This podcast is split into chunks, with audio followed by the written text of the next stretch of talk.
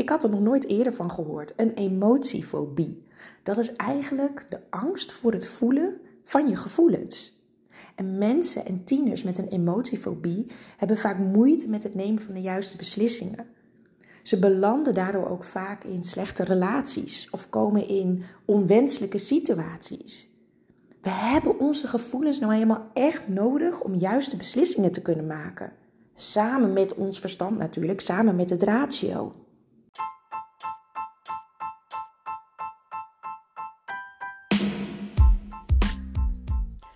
Welkom bij deze podcast over het aanpakken van motivatieproblematiek bij tieners. Mijn naam is Marieke Ringroze en ik ben motivatie-expert. Na 18 jaar met veel plezier in voortgezet onderwijs te hebben gewerkt als docent, decaan en leerlingcoördinator, ben ik mijn eigen bedrijf begonnen en ik geef trainingen aan ouders en aan docenten om ze te leren op een positieve, effectieve en ondersteunende manier leerlingen te begeleiden bij het aanpakken van hun motivatieproblematiek, zodat ze veel meer de regie pakken en weer weten hoe ze hun motivatie kunnen terugvinden om datgene voor elkaar te krijgen wat ze voor elkaar willen krijgen. Ik hoop je met deze podcast te inspireren en te motiveren om er op een andere manier naar te kijken en mee om te gaan. Heel veel luisterplezier.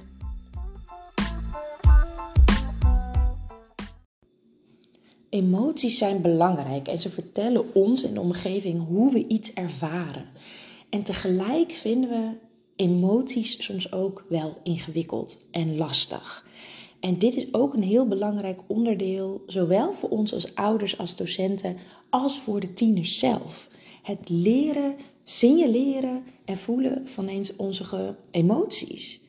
Omdat ze juist heel veel informatie geven. Niet alleen aan onszelf, maar ook dus aan onze omgeving. Om te laten zien hoe je hoe je, je voelt, wat je ergens van vindt.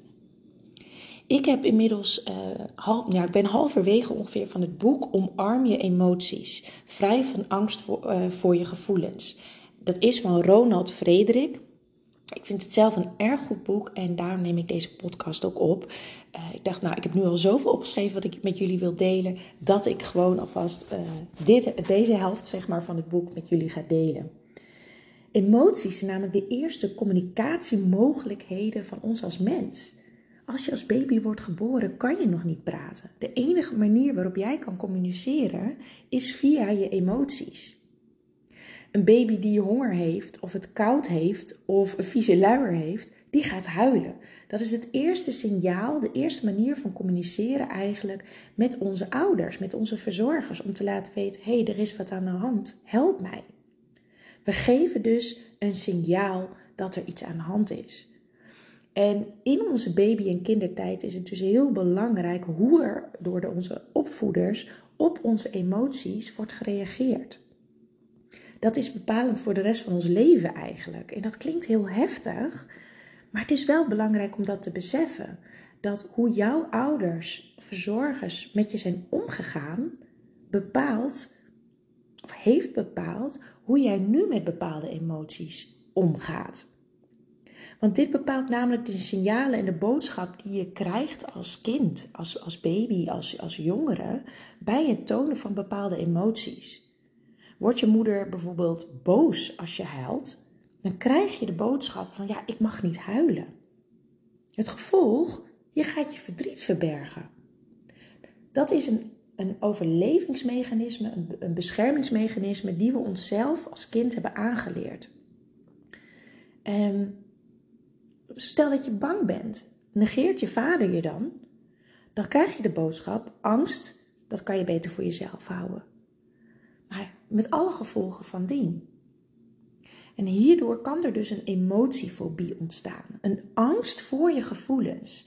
En bij een emotiefobie zijn onze gevoelens dus bedreigend. We willen, koste wat het kost, wegvluchten van onze emoties. Ik ben dit boek zelf gaan lezen omdat ik ehm, merk dat het. Ik, ik, ik ben wel opgevoed met, dacht ik tenminste, dat emoties er mogen zijn. En toch merk ik in het hier en nu, uh, vooral als ik deelnemer ben in een groep, dus niet als trainer, niet als spreker, maar echt deelnemer ben in een groep, dat er ook bepaalde gevoelens zijn die ik wegdruk. Die mij dan dus in de, die, die manier om om te gaan met die gevoelens, die helpt mij niet. Nou, daar kom ik zo op, op, terug nog. Want dit is dus de aanleiding ook waar, waarom ik me hierin ben gaan verdiepen. Veel mensen zijn uh, geremd in het ervaren en uiten van emoties. Maar veel mensen hebben dat niet eens door dat dat aan de hand is. Je kan je wel ongemakkelijk of, of zenuwachtig gaan voelen, maar we weten niet wat de achterliggende oorzaak is. We zijn vooral bezig met het weer rustig worden en, en een weg vinden met, met hoe we ermee om kunnen gaan. In plaats van dat ze uitzoeken wat de oorzaak is. En wat nog veel vaker voorkomt, is dat we dus afgesloten zijn van onszelf. Dat we dus niet eens meer doorhebben eh, wat we eigenlijk voelen. Dat we dus niet eens meer optimaal voelen. Misschien herken je dat zelf ook wel. Dat je je soort van afsluit voor je emoties. Dat je heel erg in je hoofd gaat zitten. Dat je heel erg veel aan het piekeren bent bijvoorbeeld. Of dat je gevoelens gewoon niet toelaat. Dat je het gaat uh, ja, allemaal relativeren bijvoorbeeld. En we hebben dus vaak niet eens door hoe groot de invloed van onze angst voor onze eigen gevoelens is. En daardoor ontwikkelen we dus een afweermechanisme, een vermijdings, ja, vermijdingsgewoonte. Dus we gaan weg bij die gevoelens. Misschien ken je wel iemand, misschien herken je het ook wel van jezelf. Ehm, iemand die alles weglacht. Terwijl je van binnen wat anders voelt. Misschien vertelt iemand wel iets heel verdrietigs, iets heel pijnlijks, maar vertelt het met een lach op het gezicht. Ik heb dit heel vaak gezien bij tieners uh, in mijn praktijk. Het vermijden van situaties, dus bijvoorbeeld um, nou ja, ik was vroeger, was, uh, toen ik student was, was ik heel bang dat ik de slechtste was in bepaalde sporten. Ik deed de ALO, hè, de Academie Lichamelijke Opvoeding. En ik wilde heel graag naar studiedagen. Om, om uh, beter, ja, nog beter te leren lesgeven en dergelijke toen de tijd. Maar ik deed dat niet, want ik was bang dat ik de slechtste was. Dus ik ging dat uit de weg. Ik vermeed die situaties. Misschien uh, het piekeren over dingen zonder dat je actie onderneemt. alleen maar malen en nadenken en er verder niks mee doen. Het blijven klagen zonder iets aan te doen. Dat komt natuurlijk heel veel voor. Wat ik ook heel veel tegenkom bij docenten en bij ouders is altijd over alles controle willen houden. Dan zit je natuurlijk ook heel erg in je hoofd. Het heeft ook te maken met ja, wat, welke angst heb je als je geen controle hebt? Wat is het ergste wat er kan gebeuren? Wat voel je dan? Waar ben je bang voor?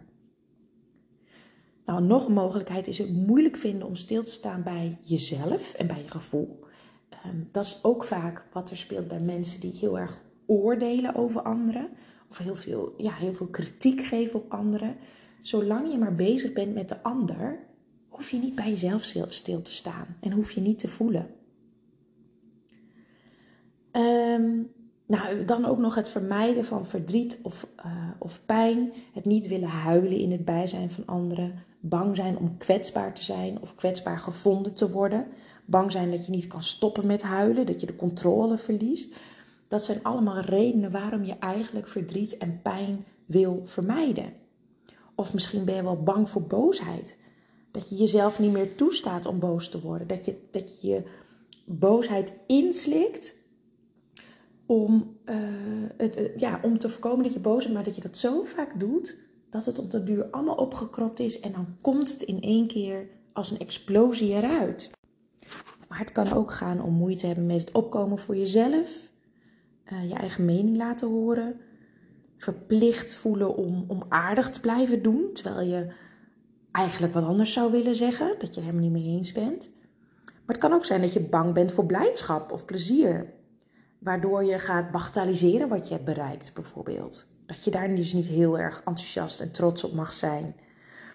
Ehm, dat je al heel lang geen echte blijdschap in je, in je leven uh, hebt gevoeld. Het kan zijn dat er iemand overleden is in je directe omgeving, bijvoorbeeld, waardoor jij jezelf soort van verbiedt dat jij nog mag genieten van het leven, omdat je iemand hebt verloren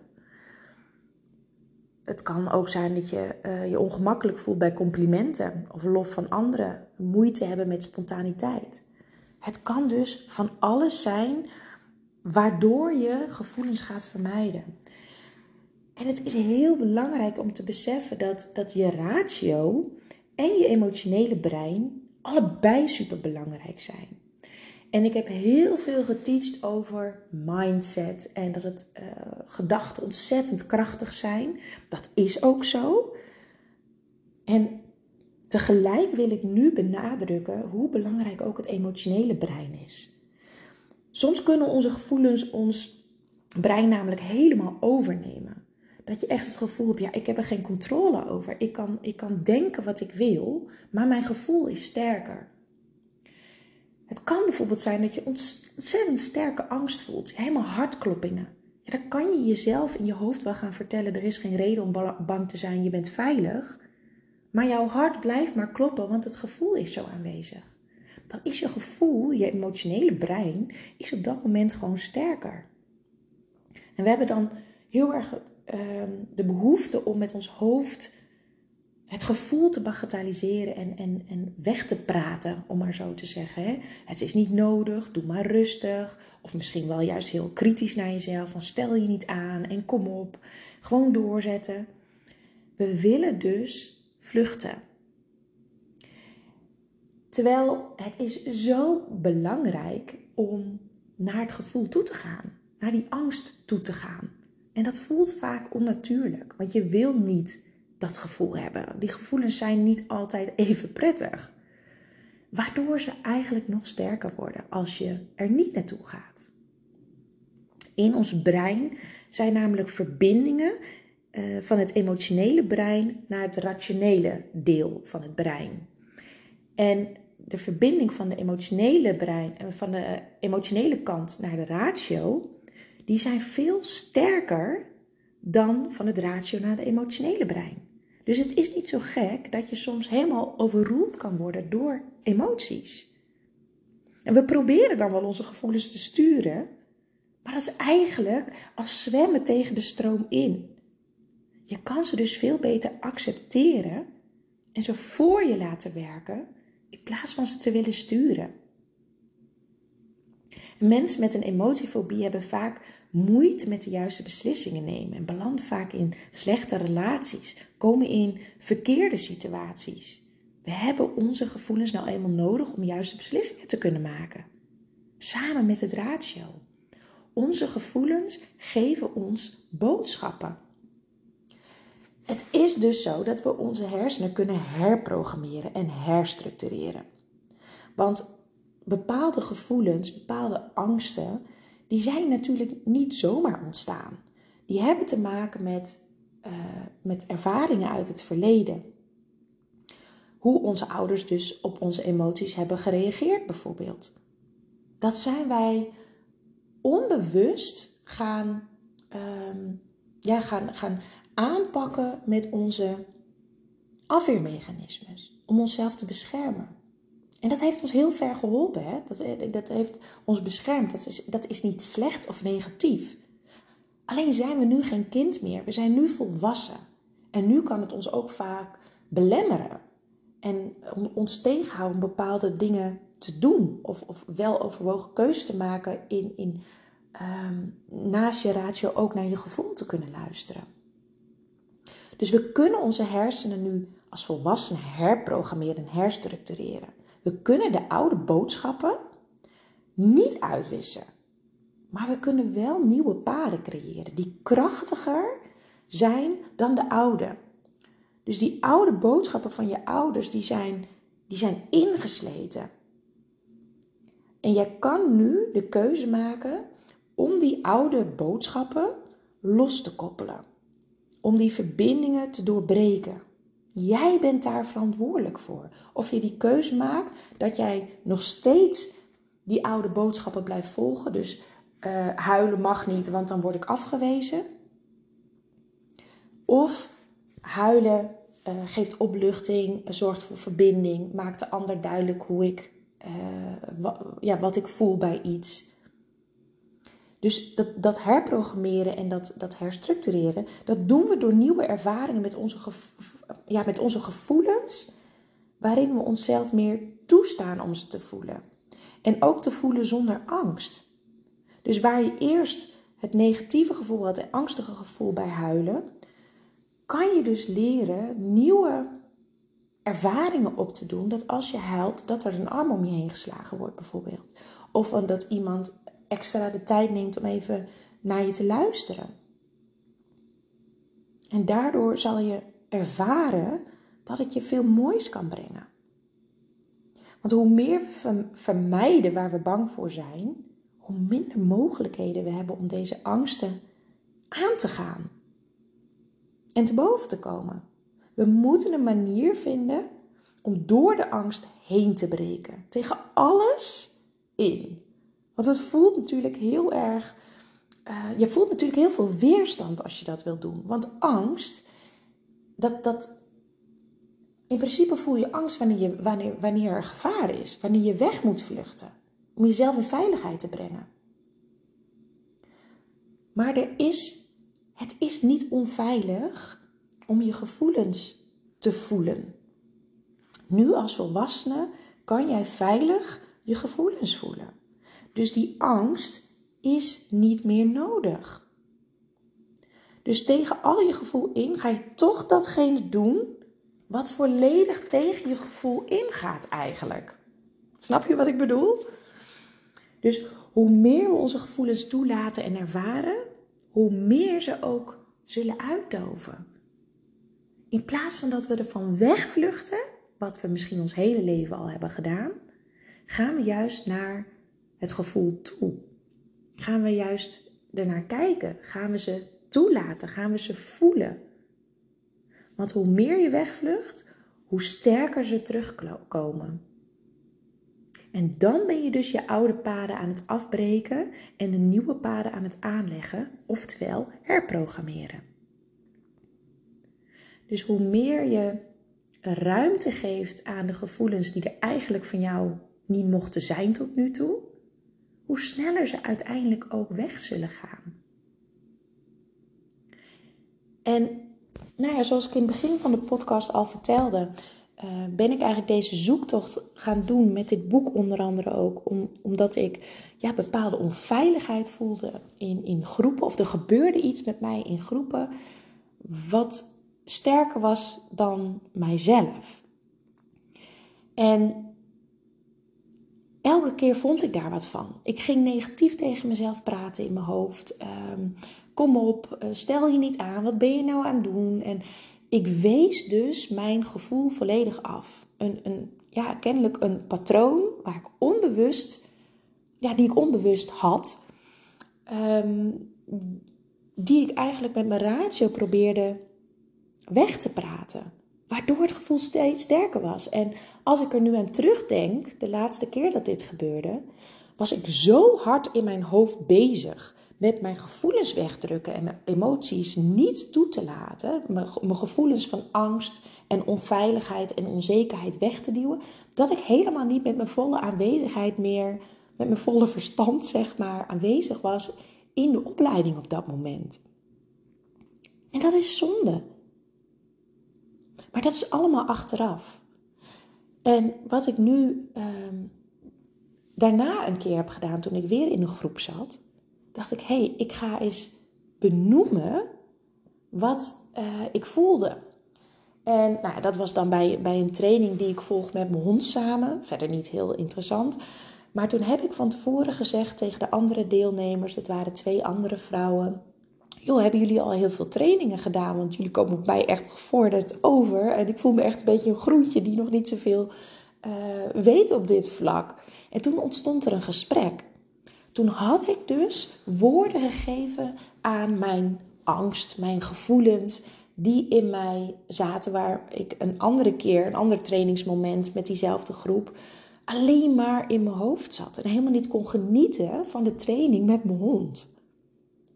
En ik merkte de afgelopen keer, toen ik dat dus van tevoren tegen hun had gezegd en uh, ontstond een gesprek, toen was het gevoel weg. Ik heb een heerlijke training gehad. Ik was alleen maar met mijn hond en mezelf bezig. Heb een super veel plezier gehad. Het grappige is dat mijn hond het ook nog veel beter deed in die hele training. Doordat ik gewoon echt met mijn volle uh, verstand en, en aandacht bij hem was. Dus dit is voor mij ook een bevestiging. Dit, dit werkt gewoon echt zo. En het klinkt nu heel simpel zoals ik het vertel. Um, maar je moet wel eerst bij jezelf intunen om helder te krijgen wat gebeurt er eigenlijk bij mij. Bij mij is dat dan bijvoorbeeld als deelnemer in groepen, maar dat kan ook iets anders zijn. Dat als je, als je uh, juist iets positiefs op je pad komt, of als je iemand uh, verliest, of als je kritiek krijgt, of wat dan ook, dat je dus bij jezelf intunt, wat gebeurt er nu van binnen bij mij?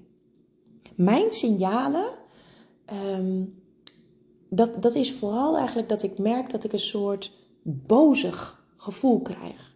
Heel kritisch naar mijn omgeving, maar ook naar mezelf. Dat zijn eigenlijk de eerste signalen dat ik denk: hé, hey, hier zit een gevoel onder van mezelf, voor, voor mezelf van onveiligheid, van onzekerheid, een bepaalde angst. En dan te bedenken: oké, maar wat is die angst dan? En daar dus even naartoe te gaan, daarbij in te tunen. Dus dat is wel natuurlijk belangrijk om dat uit te zoeken. Ehm, want in eerste instantie merk je vooral je vermijdingsstrategie. En bij mij is dat dus onder andere heel erg in mijn hoofd gaan zitten. En een soort van boosheid en, kritische ja, stem ontwikkelen. Um, dus wat we mogen doen is inderdaad het stilstaan. Wat ik net zei. Bij onszelf intunen, voelen wat we voelen. En naartoe gaan in plaats van ons er vanaf te sluiten. En mindfulness is populairder dan ooit. En dat is niet zo gek. Want dit sluit heel erg aan bij wat ik net vertelde. Mindfulness gaat namelijk heel erg over in het hier en nu zijn. Niet, in het, niet piekeren over het verleden, niet, uh, niet blijven hangen in het verleden. Niet nadenken en druk maken over de toekomst. Maar echt in het hier en nu zijn. In het moment. Zonder oordeel. Alles wat er ontstaat mag er zijn en is oké.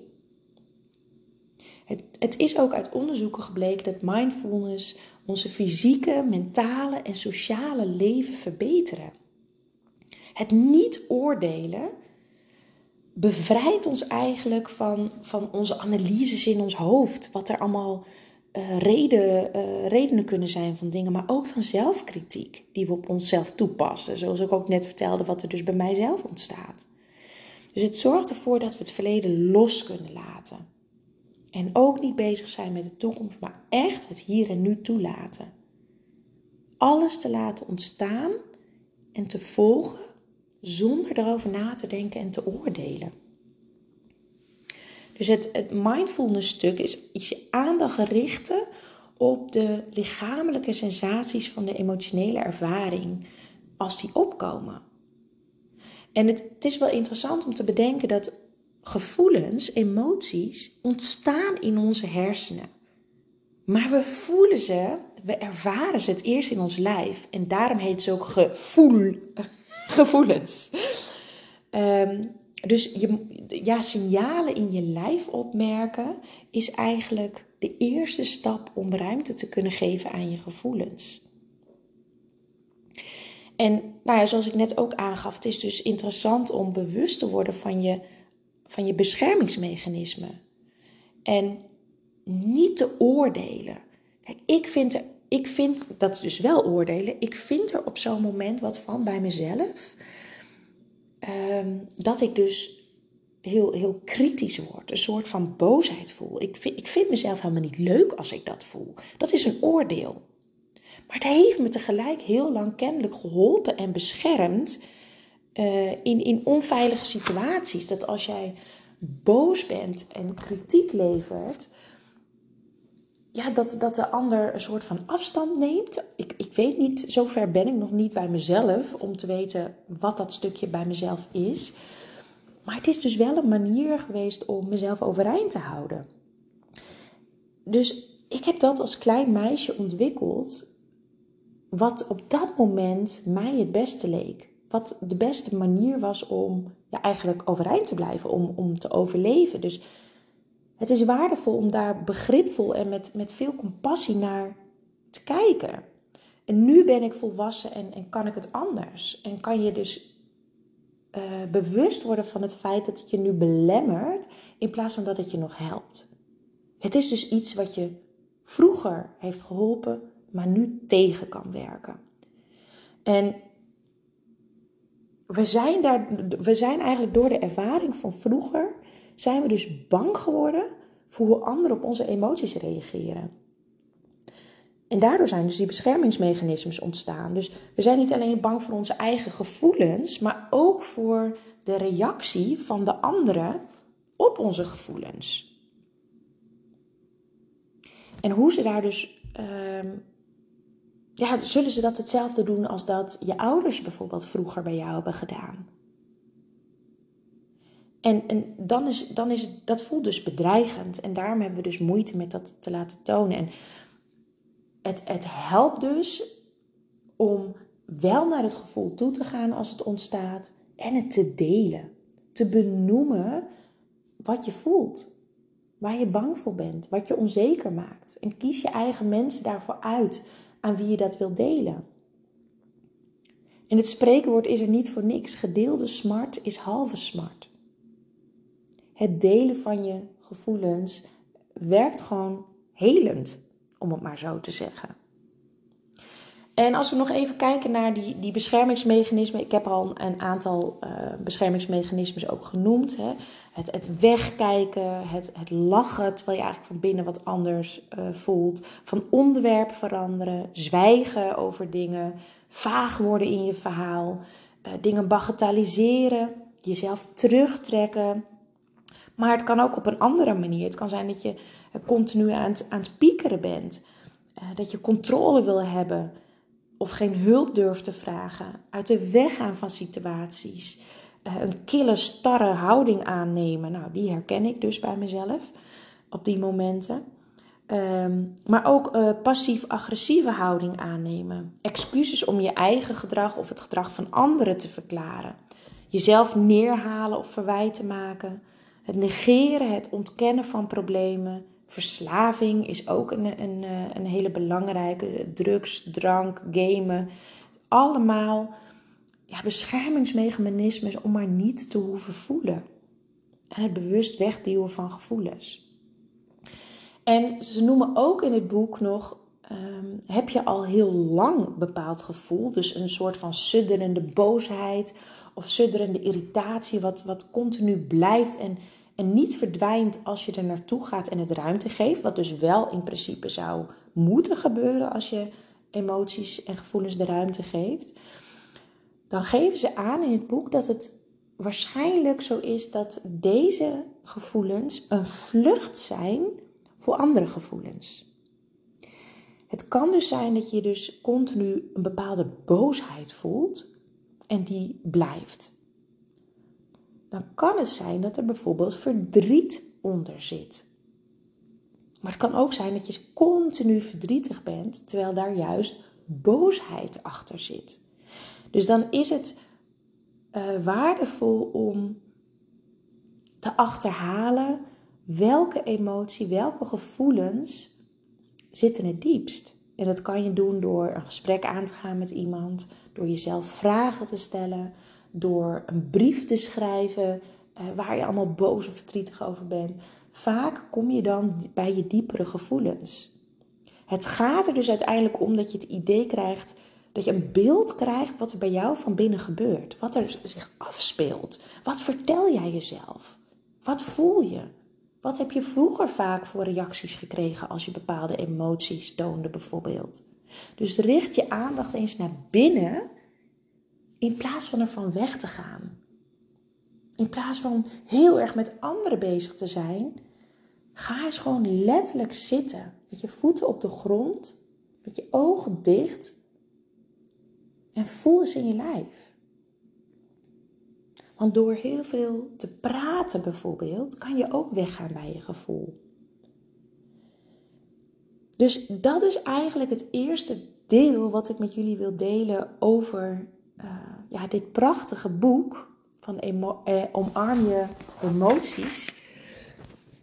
Um, wat ik zelf heel waardevol vond. Dus ik hoop dat het voor jou ook waardevol is om dit te horen. En als ik het tweede deel van het boek uit heb en ik denk dat daar nog meer waardevols in zit, komt er uiteraard nog een vervolg op deze podcast. Uh, maar voor nu is dit het eigenlijk. dus de emotiefobie heb ik uitgelegd. Waar de angst voor onze gevoelens vandaan komt, uit, je, uit je verleden, hoe er op je gevoelens is gereageerd. Welke manieren we allemaal gebruiken om weg te gaan bij onze gevoelens. En hoe we ook weer terug kunnen naar de basis, naar ons gevoel. Het mindful aanpakken, naar je gevoelens toe gaan. Dan gaan de gevoelens weg. Hoe meer je uit contact gaat met je gevoel, hoe minder je ze de ruimte geeft, hoe sterker ze worden en hoe meer ze je eigenlijk in de weg zitten. Dat is eigenlijk een hele korte samenvatting van deze podcast. Oké, ik hoop dat je hier wat mee kan en ik wens je een hele fijne dag. Doei doei!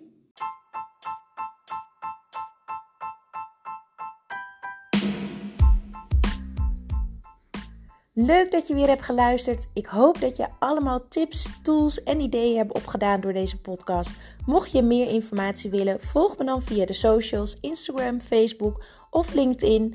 Uh, of stuur me een mailtje of ga naar mijn website www.mariekeringrozen.nl. En als je deze podcast inspirerend vond, dan vind ik het super tof als je deze aflevering wilt delen met anderen. En tag mij dan eventjes, zodat ik weet wie er luisteren naar mijn podcast. Dat vind ik altijd super tof om te zien. Alvast bedankt. Doei doei.